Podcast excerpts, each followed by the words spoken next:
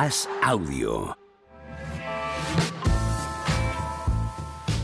Alberto, ¿andas por ahí? Sí. Buenas, Pepe Juanma. Pues decía que entretenido con el español estos días. Ya te digo.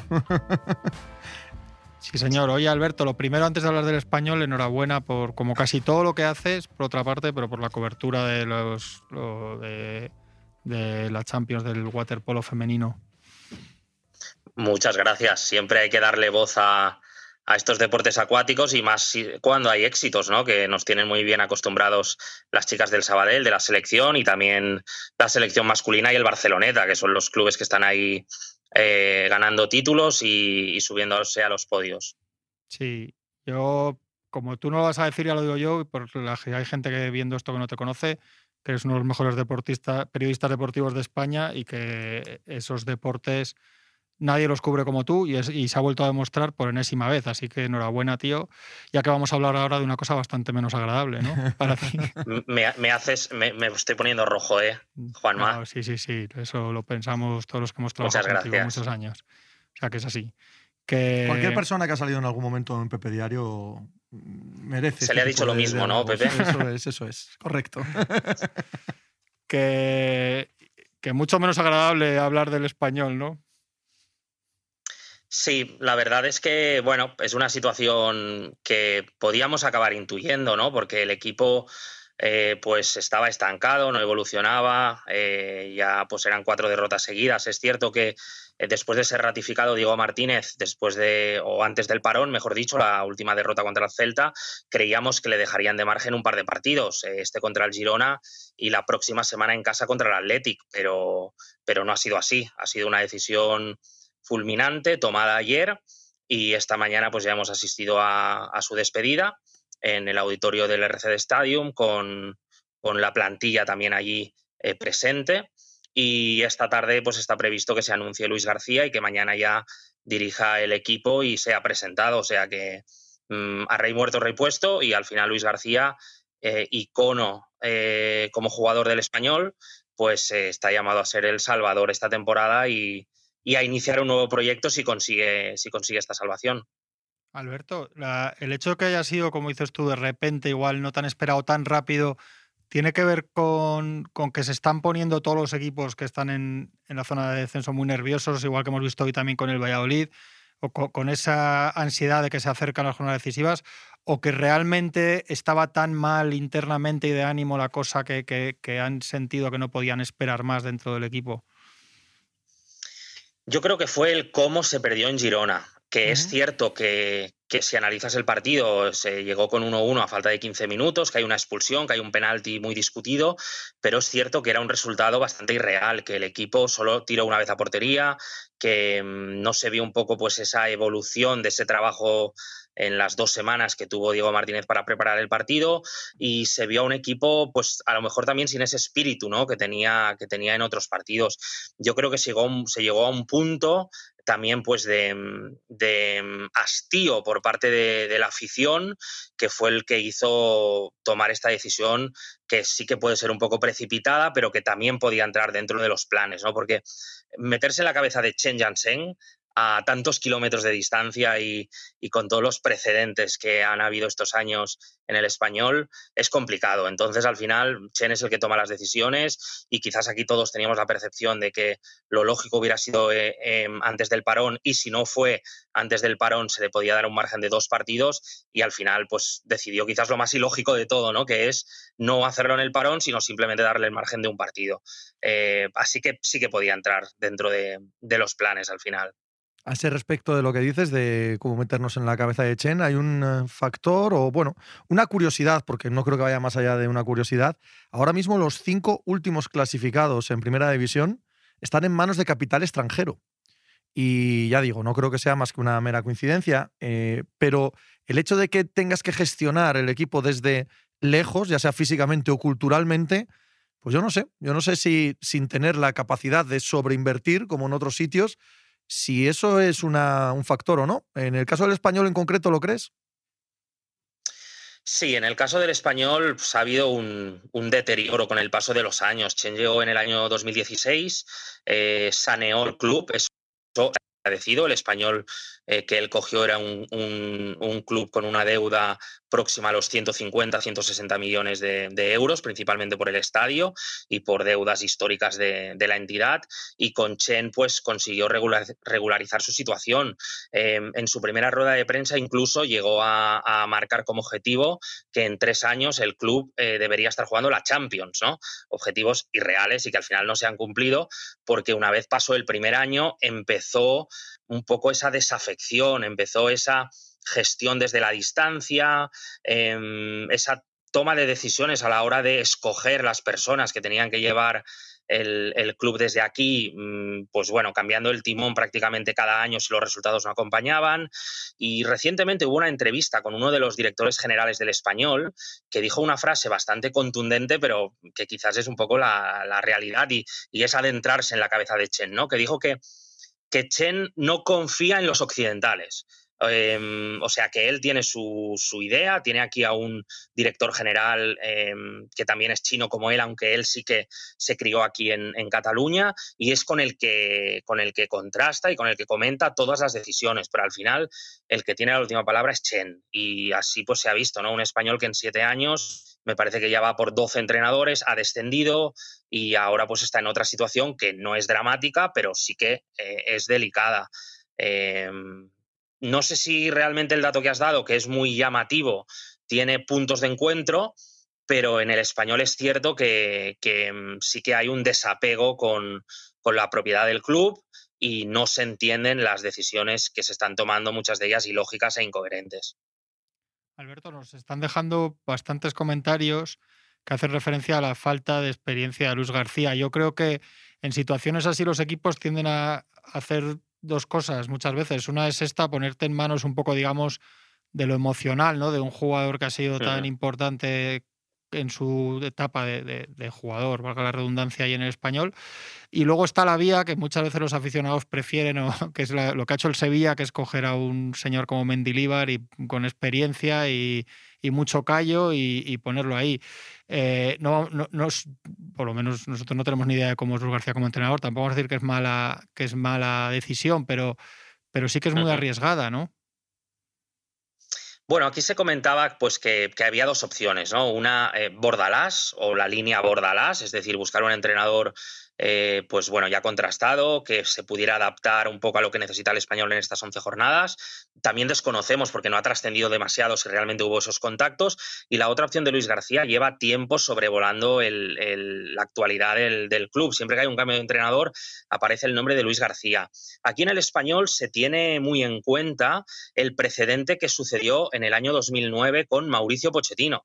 Mauricio Pochettino pasó de ser el ayudante del femenino a ser el primer entrenador del español y hizo un, un sprint final increíble. El español de las últimas 10 jornadas me parece que sumó 26 puntos, si no recuerdo mal, o 27 puntos, em, y se salvó con holgura y después Pochettino estuvo tres años en el club y la gente se identificó mucho con la manera que tenía Pochettino de, llegar a la gente y de, y de, que jugara al equipo. Eh, quizás con Luis García pues mm, se tiene muy en cuenta este, este precedente. Al final Luis como jugador ha sido un icono. Él jugó mm, seis temporadas en el español, llegó a la, a la final de la Copa de la UEFA que perdió el español con el Sevilla, ganó la Copa del Rey, es una persona que siempre ha tenido discurso, que ha sido capitán, que tiene una frase que a la gente mm, le engancha desde el primer momento. Experiencias han sido en el juvenil de la, de la DAM, en División de Honor, donde lo hizo muy, muy bien y donde todo, con toda la gente que hemos hablado, los informes que nos han pasado han sido extraordinarios y esta última temporada inacabada en el Real Madrid C, donde también las opiniones de la gente han sido muy buenas. Es cierto que puede ser un melón por abrir, pero es una persona que conoce el club, conoce las necesidades, situaciones como jugador y aquí se confía de que sea capaz de transmitirle a, la plantilla eh, pues esa energía que necesitan para al fin y al cabo ganar cuatro o cinco partidos, que es lo que, lo que implicaría que el español se salvara. ¿De qué frase hablabas antes que se ha cortado la comunicación justo en ese momento? ¿La frase que le había hecho ganarse a la afición? Ah, sí, perdona. Em, lo mejor de Barcelona es ser del español. Que casi parece eslogan de camiseta, ¿eh? No sé si. para, para, para, el equipo. De hecho, hay, hay camisetas, ¿eh? El departamento de marketing del español en su momento ya hizo camisetas con, con esta frase. Eh, ¿Qué porcentaje de culpa le achacas a eh, Diego Martínez de la situación actual del eh, español? Es decir, ¿ha perdido el vestuario? ¿Se ha equivocado? ¿O es que esta plantilla no da para mucho más tampoco? Hombre, ahí, Alberto, ahí hay un, hay, una, hay un reconocimiento de que se hizo mala planificación porque el español fue con mucha ansiedad y necesidad al mercado invernal también, ¿no? O sea, que algo hay también de planificación deportiva. Sí, Sí, a ver, ¿qué porcentaje le achaco? Mm, bueno, pues mm, es cierto, no, no se le puede achacar mm, en exceso. Yo le achacaría un 50% y el otro 50% ha sido la planificación deportiva deficiente del club. Em, un poco la cronología o la historia de Diego Martínez en el español se resume fácilmente. Él llegó y el club le prometió una serie de de reestructuración de la plantilla, de fichajes, principalmente basada en la venta de Raúl de Tomás. Eh, finalmente esa venta no se produjo y cuando se produjo ya fuera de mercado fue por un, por un importe mínimo, podríamos decir, esos 8 millones más tres variables, y el club em, y el equipo, perdón, empezó con un déficit de, de plantilla muy elevada, una plantilla muy desestructurada. Diego Martínez, si analizamos los primeros tres partidos de liga, quería jugar de una manera, cuando se cerró la plantilla y no se pudieron traer jugadores, tuvo que cambiar, ¿no? Como él decía, vamos a ser un equipo camaleónico.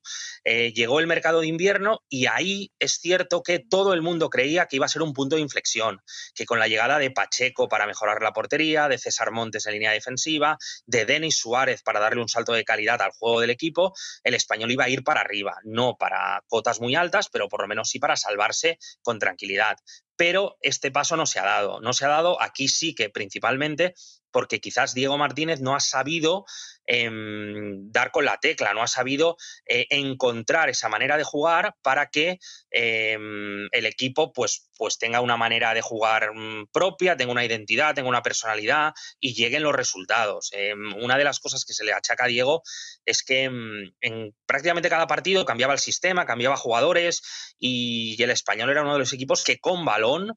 Mm, menos llamativo era, menos creaba, menos, menos capacidad tenía en campo contrario de, hacer buenos ataques, ataques posicionales, ¿no? Entonces, mm, bueno, eso al final ha sido una rémora y con las derrotas ha llegado la pérdida de confianza y, y, al final es un poco lo que se lo ha llevado por delante. Por lo tanto, que tiene parte de culpa por no saber adaptarse, pero es cierto que la planificación del español ha sido muy, muy deficiente. Dos asuntos sobre la planificación. Dice Zarmos Toboy, que evidentemente algo sabe del Celta de Vigo, que hayan fichado a Denis Suárez demuestra desesperación y no tener ni idea de lo que querían. No creo que sea Zar demasiado defensor de Denis Suárez en Loreto. El tema RDT claramente define la planificación deportiva de este año. Hay un punto de eso, ¿no? Eh, Diego Martínez llega, le dice a RDT que no va a contar con él, eh, eh, tienen que esperar a venderlo al invierno. Hay, hay una sensación como de o no estar todos en la misma página, o no querer lo mismo todos, o, que realmente no, no, ejecutaron bien las ideas que tenían. Claro, yo creo que es un error de cálculo. Eh, al final, el tema RDT no es solo un tema de Diego Martínez. Eh, al español ya le iba bien. RDT estaba muy, había erosionado mucho la relación con los compañeros en el vestuario por problemas que había tenido y él también quería salir. Al final era una situación que todos querían que se produjera. El problema aquí fue de cálculo que el club esperaba y quizás todo el mundo esperaba que al final un jugador internacional, trofeo Zarra el año anterior, eh, pues bueno, acabara en un club de la liga, de la Premier, de, otra, de, otro, de otro país, en un club importante que jugara competiciones europeas y que fuera capaz paz de pagar, pues mínimo 20 millones por un jugador que al español le costó esa cantidad.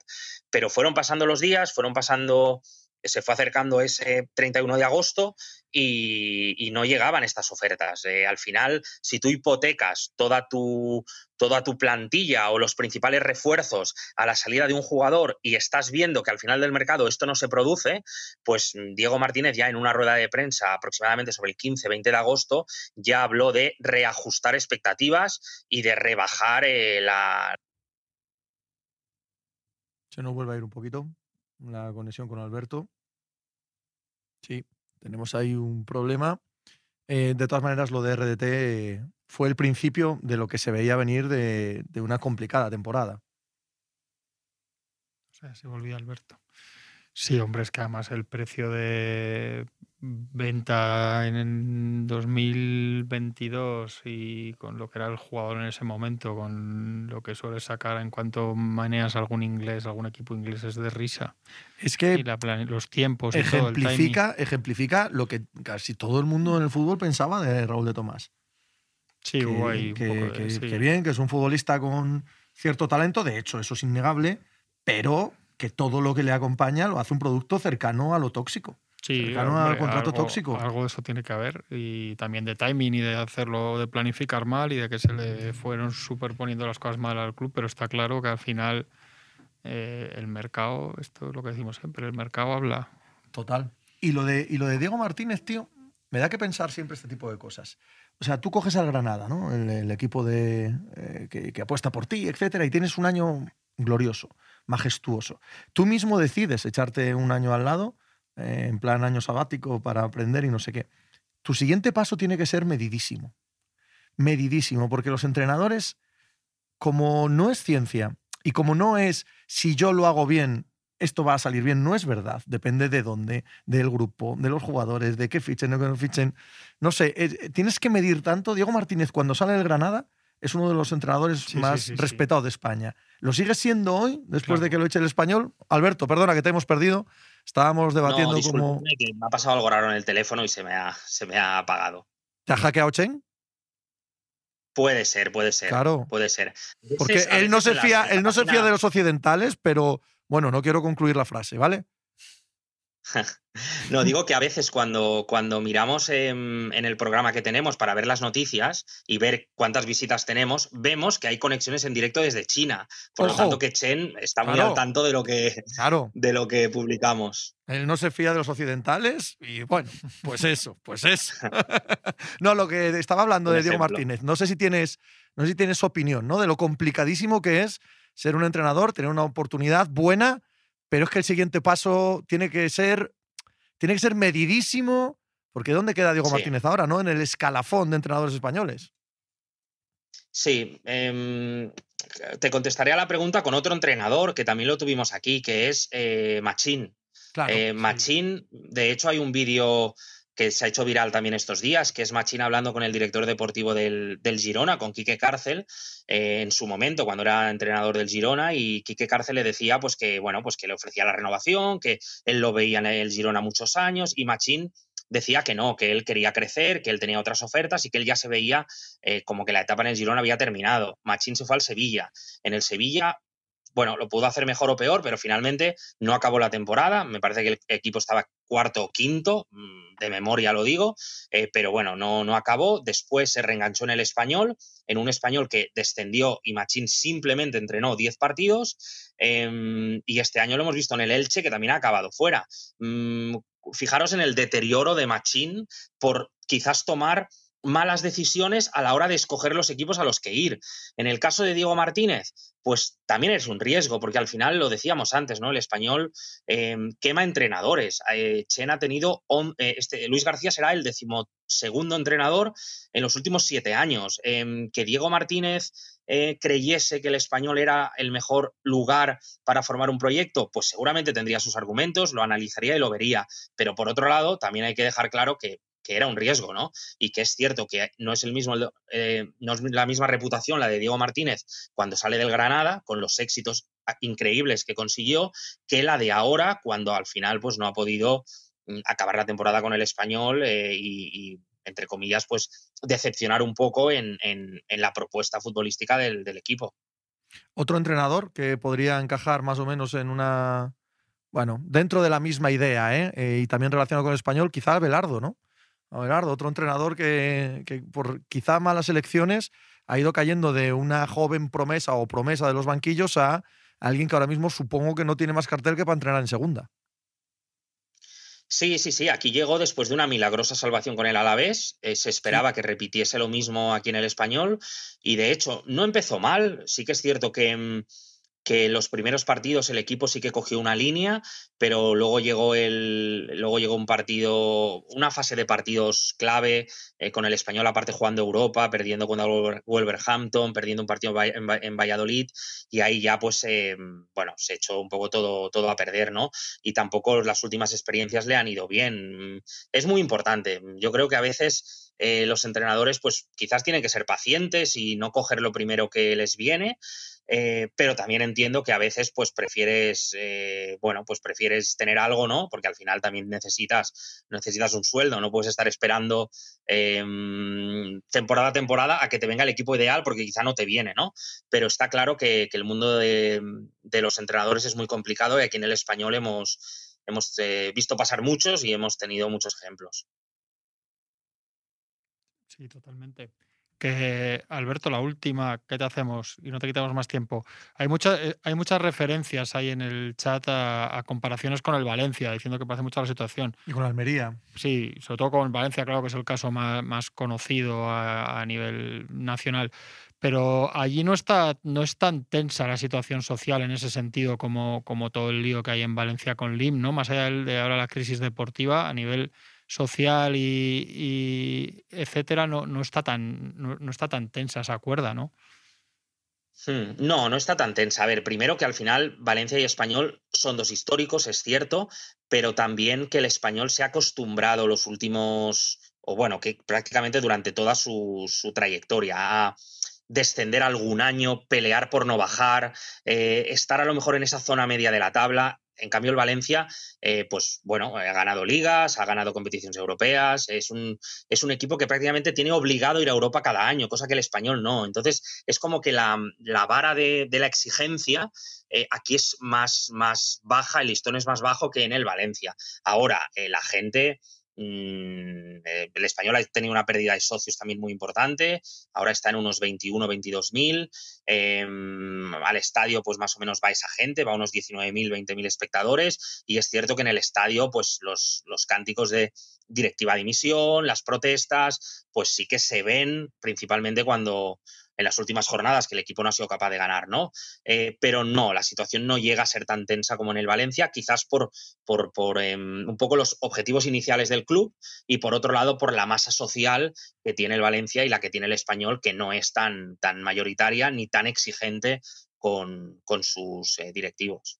Estoy completamente de acuerdo, sobre todo en la última parte, la presión social de la afición valencianista en Valencia es brutal. El español en Barcelona es una cosa diferente, ¿no? Aunque nos apunta aquí Micam, a ver qué opinas. Además, aquí en Valencia, Melitón, nos falta el respeto constantemente y allí no creo. Y creo que tiene algo de razón. Chen tendrá sus cosas, pero no falta el respeto al español, ¿no? No, no, Chen es muy respetuoso. Él suele, suele hablar solamente dos veces al año. Eh, que son en, la Junta de Accionistas y una vez finaliza la temporada.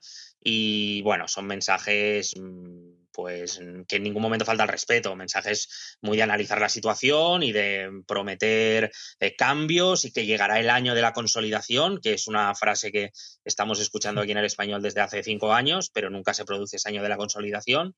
Y bueno, y sí, en ese sentido son palabras muchas veces vacías, eh, pero en ningún momento hay una falta de respeto. En este sentido, Chen no, no lo tiene y y la gente que, pues, que está aquí también llevando el club eh, sí que están implicadas a nivel social y, no, no, hay, no hay esa falta de respeto que, comenta el, espectador eh, que sí que sí que hay en, en Valencia. Alberto, pues muchísimas gracias por este rato y por explicarnos lo que se cuece en torno al español, que hoy cambia de entrenador de la misma manera que hace el Valladolid con el despido de, de Pacheta. Valladolid también en manos de capital extranjero, como, como estábamos diciendo. Un abrazo, amigo. Gracias, Alberto. Muy bien, gracias a vosotros. Un abrazo.